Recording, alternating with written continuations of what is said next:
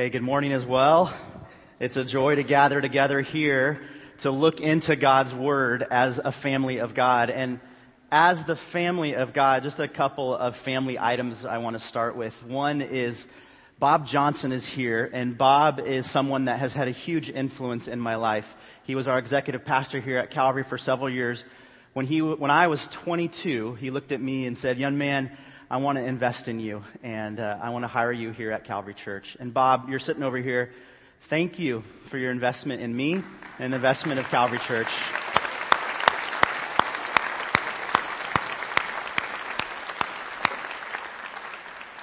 I was 22. I'm 23 today, so it was just a year now. Turned 39 this week, so yes. I have no sympathy here, do I? Today we're talking about the glorious topic of money. Uh, there's over 2,000 different scriptures that reference money and being a generous Christian, being a generous follower of Jesus Christ. So, with 2,000 verses both in the Old and New Testament, this is a topic that's worth covering. But I also have to acknowledge that there is baggage when it comes to talking about money in church. And so let me just give us a few disclaimers. Disclaimer number one of what will happen this morning as we talk about money is that we are not going to ask you to give emotionally at the end of my 25 minutes of talking, okay? So we're not going to ask you to go, okay, and by the way, here's what you have to do right now. So we're not going to pressure you in any way. We will take an offering as part of our act of worship later in our service, uh, but our prayers that there's no pressure to do something now uh, as we talk about this. Disclaimer number two is that I acknowledge that there are people in this room who have been hurt by the church because they've felt, and it's not just even Calvary, but just church in general, they felt that church leaders really want them more for their money than anything else. And I just want to say I'm sorry if you've experienced that over the years. I was at a coffee shop in uh, Old Town Orange a couple years ago, and I was reading my Bible, and a guy came up to me and said, Hey, what are you reading? Which is always a great thing when you're out in public and someone wants to engage you in things of God. And so I said, Oh, this is what I'm reading. And he goes, Oh, he goes, I go to this church down the street, and they're just driving me crazy. All they want is my money. It's money this, money that, money this. He goes, What do you do for a living? I was like, uh, I was like, I'm, I'm a pastor at, uh, at Saddleback. So, um, uh, and I just looked at him and I said, I, I'm sorry. I'm sorry. On behalf of someone who represents the church, I'm sorry that that's come across. Our prayer as a leadership here at Calvary Church is that you don't feel like a number and you don't feel like someone where we just want something from you. Instead, our prayer is that leaders, what we communicate to you is when it comes to money, we want something for you. We want you to be blessed by God. We want you to grow in your faith. We want you to see God do amazing things through your generosity. And so that's disclaimer number two. Disclaimer number three is this, is that next week, Dave will be back. I'm just keeping the seat warm. But uh, next week, we're going to unveil a vision for what we believe God has next here at Calvary Church. Part of this vision will include a call towards creating more space for students, college, high school, junior high students, and that will involve a commitment of money. And so I don't want you to think as we talk about generosity here today and you go, oh, that was nice, there was no ask. And then next week you're like, wait a minute. um, so today, uh, these are my disclaimers. Take a deep breath. And let's just see what God will do. Let's pray. Father, be in the sending of this message and be in the receiving of this message. Be in both. Allow me to walk in humility as I communicate. But also, God, give me courage to speak your truth, your word with boldness. God, we are here. Teach us, change us. In Jesus' name, amen. I want you to turn in your Bibles to Luke chapter 12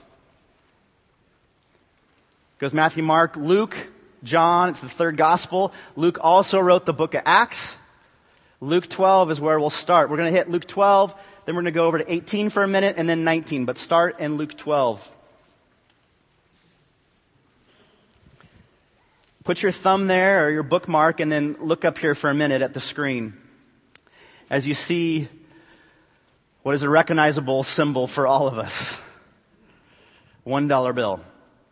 The average dollar bill is in circulation for 5.9 years. It's in our wallet for about five and a half minutes. the $1 bill costs four cents to produce. So its value is a dollar, but it costs about four cents to make. Listen to this 94% of $1 bills, when tested, contain bacteria. Is that hard to believe? The $1 bill actually isn't made of paper, it's made of cotton and linen. I don't know if I ever thought about that before. In 1955, the words on the back of this bill were for the first time inscribed in God we trust. Actually, it was put into law that every currency in America, starting in 1957, would begin to have those words, in God we trust. On July 1st, 2014, just a month ago, here in Orange County, the minimum wage moved to nine of these an hour. Which, if you're a minimum wage worker, that's a great thing. If you're a business owner, it's a little rough.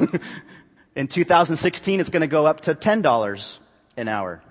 Here in Orange County, you need 25 of these an hour in order to afford a one bedroom apartment. Isn't that crazy? $25 an hour you have to make on average in order to afford a one bedroom apartment here in this county. Two billion people live on less than one of these a day. Two billion people live on less than a dollar a day.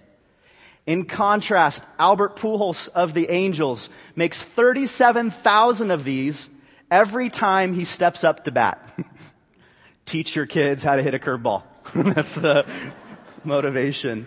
Uh, the average $1 bill uh, weighs about one gram, which is less than an ounce. But what does it weigh in our hearts and in our wallets? There is more worry, more fear, more temptation, and yet also more opportunities than really anything else when it comes to this. And so, what's God's view of money? What's God's heart for money? Look at Luke chapter 12. Go about halfway down into the chapter, beginning in verse 13. And it says this Someone in the crowd said to him, Teacher, tell my brother to divide the family inheritance with me. But he said to him, Man, who appointed me a judge or an arbitrator over you? And then he said to them, Beware and be on your guard against every form of greed, for not even one has an abundance of life. Does his life consist of his possessions? And he told them a parable, saying, The land of a rich man was productive. And he began reasoning to himself, saying, What shall I do, since I have no place to store my crops? And then he said, This is what I'll do. I'll tear down my barns and build larger ones, and there I will store all my grain and my goods. And I will say to my soul, Soul, you have many goods laid up for many years to come. Take your ease, eat, drink, and be merry. Verse 20 says, But God said to him, You fool, this very night your soul is required of you, and now who will own what you've prepared? So is the man who stores up treasure for himself and is not rich towards God. And he said to his disciples, For this reason I say to you, do not worry about your life as to what you'll eat, nor for your body as to what you'll put on. For life is more than food, and the body more than clothing. Consider the ravens, for they neither sow nor reap. They have no storeroom nor barn, and yet God feeds them. How much more valuable, valuable you are than the birds. And which of you by worrying can add a single hour to his lifespan? If then you cannot do even a very little thing, why do you worry about other matters? Consider the lilies, how they grow. They neither toil nor spin. But I tell you, not even Solomon in all his glory clothed himself like one of these. But if God so clothes the grass in the field, which is alive today and tomorrow is thrown into the furnace, how much more will he clothe you, you men of little faith? And do not seek what you'll eat or what you'll drink, and do not keep worrying. For all these things the nations of the world eagerly seek. but your Father knows that you need these things. But seek first His kingdom, and these things will be added to you. Do not be afraid, little flock, for your Father has chosen gladly to give you the kingdom. Sell your possessions and give to charity. Make yourselves money belts which do not wear out, an unfailing treasure in heaven where no thief comes near and no moth destroys. And verse 34 closes, For where your treasure is, there your heart will be also. Isn't that good stuff? This should be our morning devotion every day. the scriptures say in a different point, the grass withers and the flowers fade, but the word of the Lord endures forever. So though a dollar bill only lasts for five and a half years, God's word is eternal. Amen? And so this has application to our lives here today. And so the first thing I want you to see, and you can follow in your notes if it's helpful, is that our use of money, your use of money, is a window into your heart. This landowner, his heart was revealed by what he was investing in. When a doctor wants to look into the condition of someone's heart, they, they run several types of different tests. One is you can have a blood test, or you can move to a stress test. Or you can have those little sticky things put on you and have an EKG. Or if a doctor's really serious about understanding the condition of your heart, they can do an angiogram on you, which I know some of you have had the wonderful opportunity to have. That's a way a doctor sees into your heart.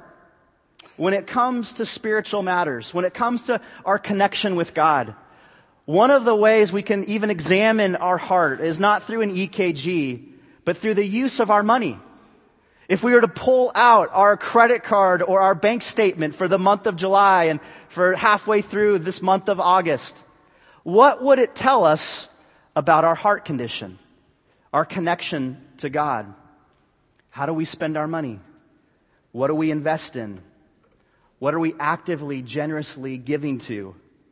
Is our heart focused and fixated on temporary things or on things that last, things that are eternal?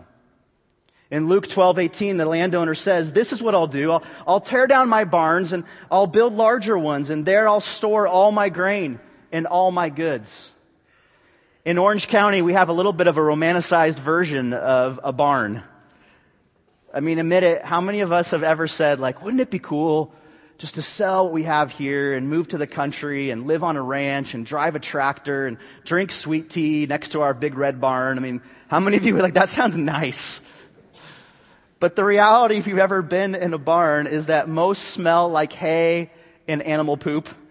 There's spider webs and birds' nests in the rafters of many barns. They require constant maintenance in most places where you can afford to have a barn because of the extreme weather in the wintertime. Barns are not built to last forever. And so Jesus, as he tells the story, is saying, why would you make it your life purpose to put a bunch of stuff in a barn when none of that can last. Jesus says here in Luke 12 20, You fool!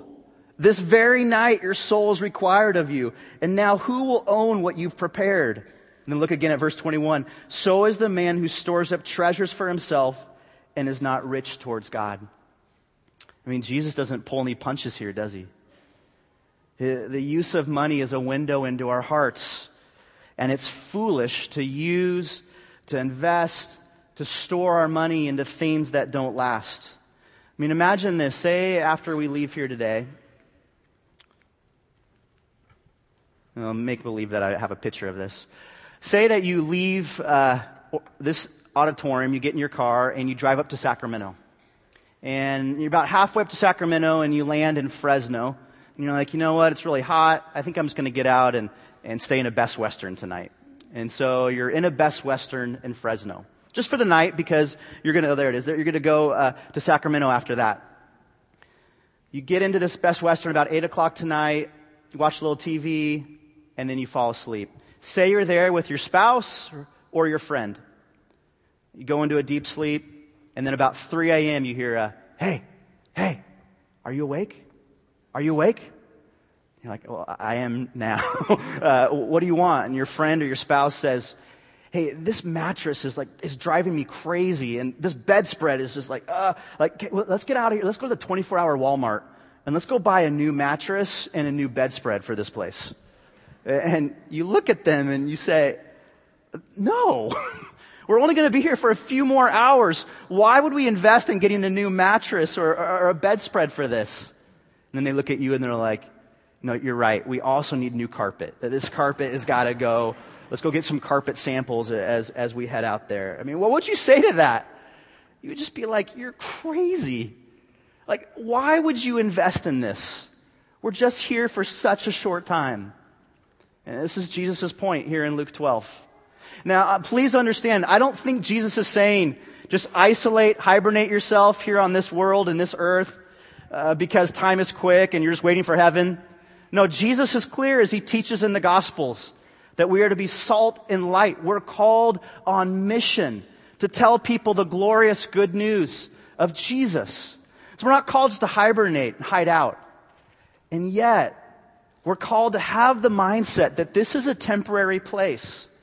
And so why would we invest in something that's temporary when we have the opportunity to put our money into places that are eternal? That's what Jesus is getting at right here. Next time you drive by a Best Western, think about that. Turn from Luke 12 to Luke 18, a couple chapters over. And go again to the middle of the chapter to verse 18 of chapter 18. And this is what it says another story that Jesus tells. This is a real life interaction between him and a young guy. In Luke 18 18, it says, A ruler questioned him, saying, Good teacher, what shall I do to inherit eternal life? And Jesus said to him, Why do you call me good? No one is good except God alone. You know the commandments do not commit adultery, do not murder, do not steal, do not bear false witness, honor your father and mother. And he said, All these things I have kept from my youth. Verse 22 says, When Jesus heard this, he said to him, One thing you still lack. Sell all that you possess and distribute it to the poor, and you shall have treasure in heaven. And come, follow me. But when he heard these things, he became very sad, for he was extremely rich. And Jesus looked at him and said, How hard it is for those who are wealthy to enter the kingdom of God. For it is easier for a camel to go through the eye of a needle than for a rich man to enter the kingdom of God. Then who heard it said, Then who can be saved? Verse 27 said, But he said, These things that are impossible with people are possible with God. Just a side note on this. Aren't you thankful that things that are impossible for us are possible for God? We serve a big God. Just know that. But you look at this guy's life, and this is a sad account. There's this man who, by all outward appearances, is doing pretty well. He has wealth in his back pocket, and he seems to be pretty religious. He follows the Ten Commandments. He's obeyed them. He's comfortable in front of Jesus saying, I've obeyed all these, which was a lie, but he at least felt good enough on the outside to, to say it in front of others and in front of Jesus. And Jesus, knowing his heart like no one else could, looks right at him and says, Well, there's, there's a master that you're serving that, that isn't me. The master you serve is your money.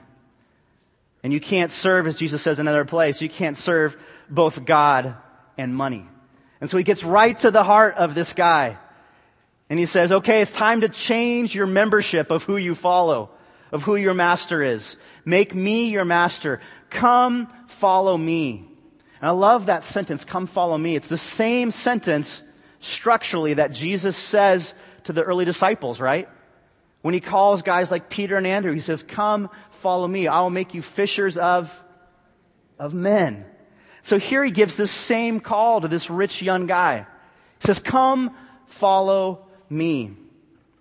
And one of the saddest verses in the Bible is verse 23 says the ruler, when he heard these things, he became very sad, for he was extremely rich. This guy walks away from Jesus because his master was his money. There was a, a 19th century artist from Germany named Heinrich Hofmann who drew this great painting here that now hangs in a church in Manhattan, New York. And I like it because I think it communicates the emotions of this interaction between Jesus and this rich young guy. The rich young ruler is stubborn, he's defiant, and he tragically is turning away from Jesus in this photo. Mean, imagine what this guy gave up. I said one of the disclaimers is we want to be a church that wants something for you when it comes to money, not just something from you. Imagine what was for this guy if he followed Jesus. And right after Luke 18, you read about how Jesus goes and he has the triumphal entry into Jerusalem. This rich young ruler could have joined Jesus in watching that happen. This rich young ruler perhaps could have been involved with the disciples in being in the upper room as Jesus gives his final instructions and words of encouragement before the cross. This guy could have been there if he would have followed Jesus rather than his money. Or picture after the resurrection, if he's one of the disciples following Jesus, he could have seen the risen Savior for himself if he would have chosen Jesus. And even beyond that, as Acts 1 says, as the Spirit comes on the disciples and sends them out to the ends of the earth, a call and a challenge that we still experience here today. And we still feel the benefits of the day of the early disciples. That guy could have been part of it. And yet, he missed out. He went back to his rich house and missed out on what God wanted to give him. God had so much more for him than what this guy understood. So, this is a tragic story. There's the famous quote from Jim Elliot, who was a missionary in Ecuador. He says, He is no fool who gives what he cannot keep to gain what he cannot lose. If our battle is between money and God, there's an obvious choice. Only one is eternal. And so we can't serve both. We need to choose to serve our God. And then look from Luke 18, and now go over to Luke 19, verse 1. One more story I want to show you. This is a famous story in Sunday school classes. It's the story of Zacchaeus. Read it with me, beginning in Luke 19, verse 1. It says, He entered Jericho and was passing through. And there was a man called by the name of Zacchaeus. He was a chief tax collector, and he was rich. Zacchaeus was trying to see who Jesus was and was unable because of the crowd, for he was small in stature. So he ran on ahead and climbed up into a sycamore tree in order to see him, for he was about to pass through that way. When Jesus came to the place, he looked up and he said, Zacchaeus, hurry and come down, for today I must stay at your house. And he hurried and came down and received him gladly. When they saw it, they all began to grumble, saying, He has gone to be the guest of a man who is a sinner. And Zacchaeus stopped and said to the Lord, Behold, Lord, half of my possessions I will give to the poor. And if I have defrauded anyone of anything, I will give back four times as much. And Jesus said to him, Today salvation has come to this house, because he too is a son of Abraham. And then verse 10, this is so good. For the Son of Man has come to seek and to save that which is lost. This is another great story in the scriptures. Often we focus on the particularization, to use Matt Davis's word, uh, of Zacchaeus is that here's this little guy, he's stuck up on a tree. Jesus is just passing through the city. He's not planning to stop, but then he sees Zacchaeus and then he stops. And we focus on that aspect of the story. But one thing I want us to see this morning is this is that look at how Zacchaeus responds to the generosity of Jesus. Look again in verse 8. Zacchaeus stopped and said to the Lord, Behold, Lord, half of my possessions I will give to the poor. And if I have defrauded anyone of anything, I will give back four times as much. The first century law under Jewish culture said that if you took money from someone unjustly and it was found out, you were ordered to repay in full and give 20% restitution fee to that. Here is Zacchaeus giving 400% restitution fee for what he had taken unjustly from his fellow brothers and sisters. He is moved to generosity. Not because he's a really nice guy and he had some positive thinking in his life. No, because he sees Jesus and he sees Jesus' generosity towards him, a sinner. Remember, the people were grumbling, look at this sinner. And yet Jesus chooses him. And so out of that, he responds with generosity. And if you look throughout the scriptures, you see that the God that we have the privilege to worship, to read about here today, is a God of generosity. I mean, look at some of these scriptures. John 3:16. For God so loved the world that he what? Gave his only son so that everyone who believes in him may not perish but have eternal life. Romans 8, we read it earlier this summer. He who did not spare his own son but delivered him over for us all, how will he not also with him freely give us all things? 1 Timothy 6 reminds us that life is from God. When he says, I charge you in the presence of God who gives life to all things. James 1:17 Every good thing given and every perfect gift is from above, coming down from the Father of lights, with whom there's no variation or shifting shadow. Or 2 Corinthians 9 backing up. And God is able to make all grace abound to you, so that always having all sufficiency in everything, you may have an abundance for every good deed. This is our God, a God of generosity, a God who calls us to respond to who He is by being generous with our money, generous with our time, resources, the gifts and abilities that God's given us. There's a couple ways I want us to even respond to this personally here today. One is if you're not a believer in Jesus Christ, let today be the day that you place your faith in Jesus. He came to seek and to save the lost. Anyone apart from Jesus Christ is lost. And that involved all of us. We were all lost in our sin. And yet Jesus came into this world and he lived the life that none of us could live. The life the rich young ruler claimed to live. Jesus actually lived. He was perfect. He had no sin. And he went to the cross to take on not his penalty for sin, but our penalty for sin. And Jesus, on the third day, the scripture said, rose again. And that meant he defeated death and he conquered sin. And whoever believes and places their faith in Jesus will be saved, will be washed clean, just like Zacchaeus was.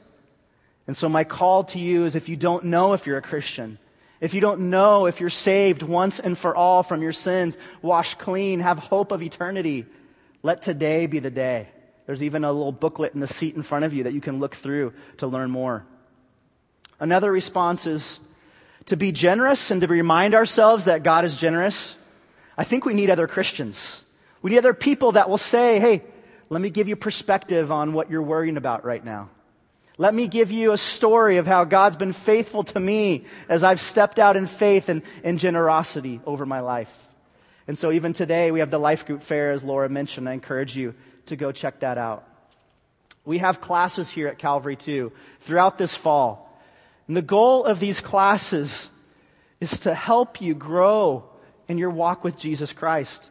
If there's 2,000 scriptures about money, then it's a big deal to God as it reveals our heart. And so these classes can help with that. One of them uh, you can see in the backside of your sermon notes, or there's several listed this fall.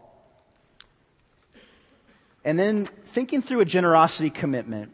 Again, this is not something I'm asking you to do right in this moment and to turn in. But look at your backside, you're digging deeper of your sermon notes, or pull them out if you don't have them.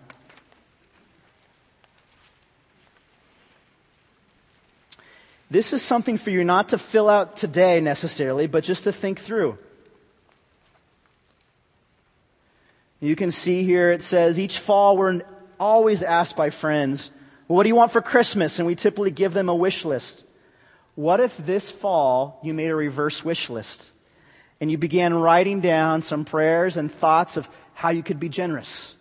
When it came to your treasure, even the, here's the amount of money I'm praying I can give away from now until the end of the year. Or here's three specific items in my house right now that I want to give away this fall to someone that needs it.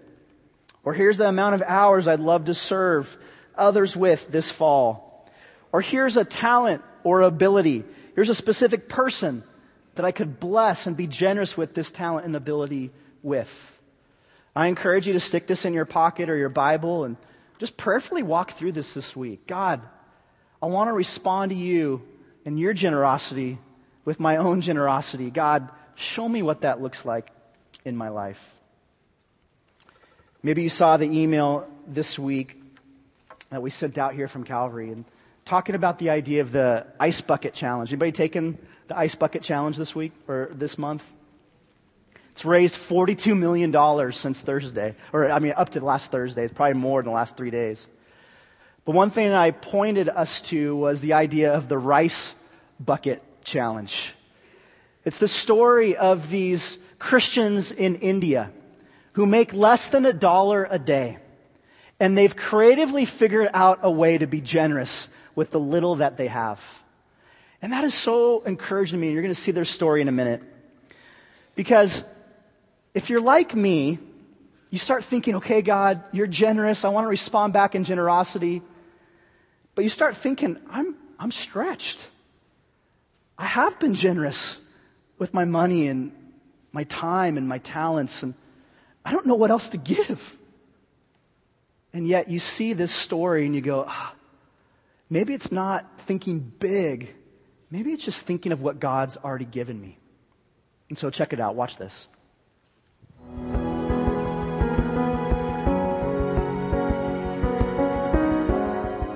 Every day, simple women in the state of Mizoram in northeast India are spearheading a revolution that is sweeping the world of missions. Their movement, Buhfai Tham, or a handful of rice. Tham is a practice where each Mizo family puts aside a handful of rice every time they cook a meal and later gather it and offer to the church.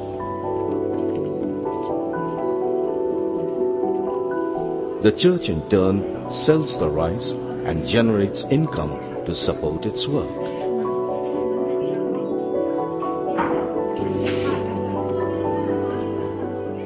Rice has been the staple food of the people of Mizoram, the main life of the people. You are giving what is basic, essential, fundamental to your life. You are sharing that with God. The Handful of Rice uh, ministry started in Mizoram in 1910. That time, many people did not know the gospel. So the church thought that we need Bible women to spread the gospel of Jesus Christ the Bible women, they are locally supported women for evangelism. The practice of Buhfai Tham is meant for supporting those Bible women. Buhfai Tham time to was an enanti na time to an kum samsari. Amriat vela monya.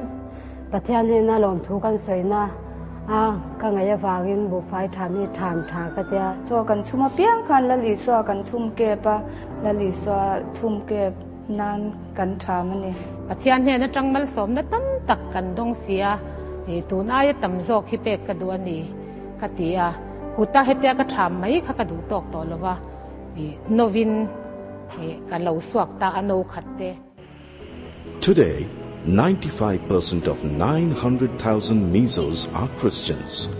A strong and vibrant church has emerged.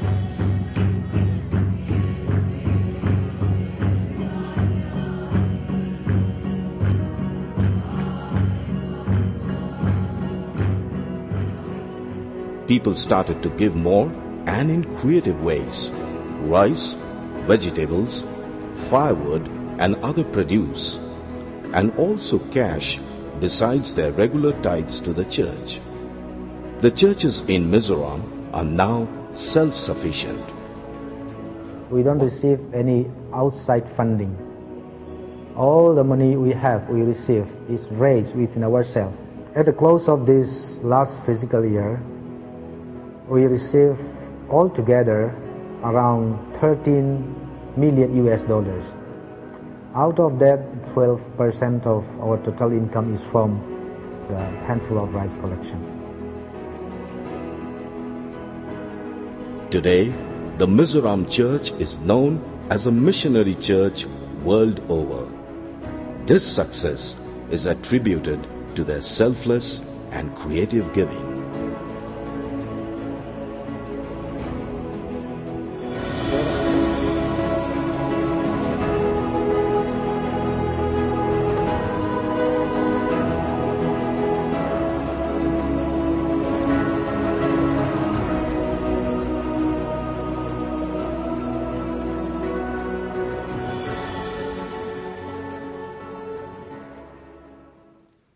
That amazing? Uh, just inspired by that video this week on behalf of Calvary, we're going to give 200 pounds of rice to the Orange County Rescue Mission for some of the things that they're doing here in our community. Uh, but I encourage us what has God already given us? And how will He use that? Not for just temporary things that get stuffed into barns, but for things that are eternal. Pray with me. Father, thank you for your generosity towards us and that while we were lost, you came and you sought us out and you saved us. We are forever grateful for that, God. And as we respond to this, may you continue to make us people that are generous, not for our name, not for this church's name, but for the name of Jesus Christ. So move us, challenge us, speak to us in this. And we pray this in Christ's name. Amen.